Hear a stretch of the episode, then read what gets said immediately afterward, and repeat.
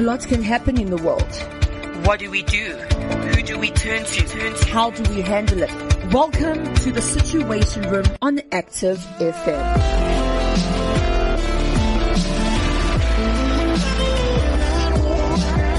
How do you get rid of the spirit of darkness? Well, some spirits in Mark 9:29 only come, uh, they, they only, you only get delivered from them, they only come out by prayer and fasting. That's what Jesus said. We spoke about that yesterday. And that's why we need to focus our lives on praising God. And you've got to change your worldview. In our church, we're dealing with a, a sermon series called The Great Reset. And the Great Reset we're talking about is not an economic one. You know, the one that they're talking about at the World Economic Forum. We're talking about a spiritual reset, that you reset your mind back to God. In 1 Timothy 2 verse 8, Paul says to Timothy, I desire therefore that men pray everywhere, lifting holy hands without wrath and doubting. There's a physical act. The physical act of fasting, the physical act of raising your hands while praising God, the physical act of praying everywhere. Everywhere. Okay? Putting, putting God in everything and every situation of your life. And God wants us to pursue Him. And He wants us to pursue His word. In Proverbs 8, verse 17, God says this I love those who love me, and those who seek me early will find me.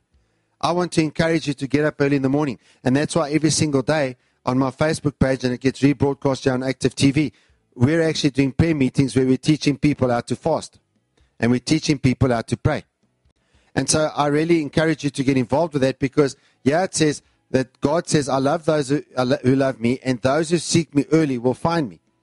Those who seek me early in the morning will find me. And yeah, is the reality. The best way to know the heart of God is through His Word. If you want to know God's heart, you, you find it through His Word. You find it through the Bible.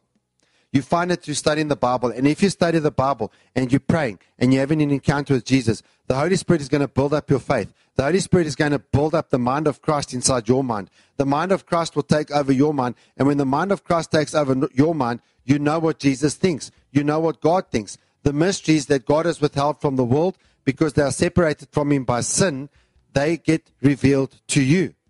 Man, it's an incredible thing. Man, it's a magnificent thing. And so you get to know the heart of God through His Word. And when we study His Word, the Holy Spirit brings a revelation to our lives and He helps us to understand that Word. And, and so understand, understand this, that there are many parts of the Bible that with our human minds we cannot understand. But the Holy Spirit brings a, a supernatural revelation to us when we study His Word and we love His Word. And when we do this, we can truly get a hold of what God desires us to do. We know His will for our lives. And, and in the prayer meetings, I really want to encourage you. You know, if you struggle with prayer, go and have a look at those prayer meetings. You'll find them on this channel. You'll find them on, on my Facebook page. But go and have a look at those prayer meetings because what we do is we teach you how to pray and how to pray the will of God into your life so that you know what the will of God is. And when you know what the will of God is, let, let me tell you something. You're going to have to pray for resources to fulfill what God wants you to do with your life.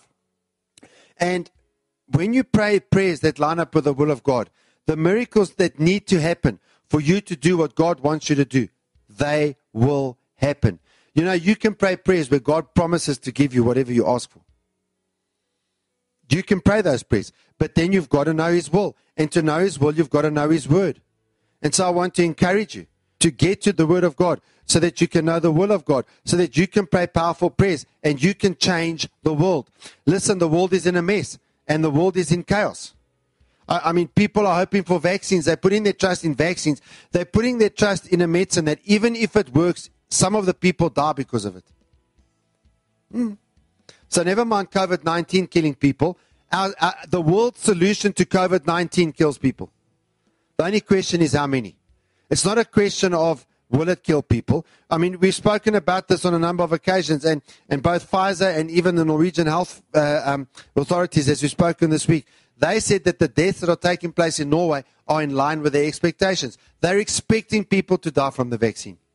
So the world's solution to combating death kills some people. God's solution doesn't kill anyone. And so you've got to get to his word.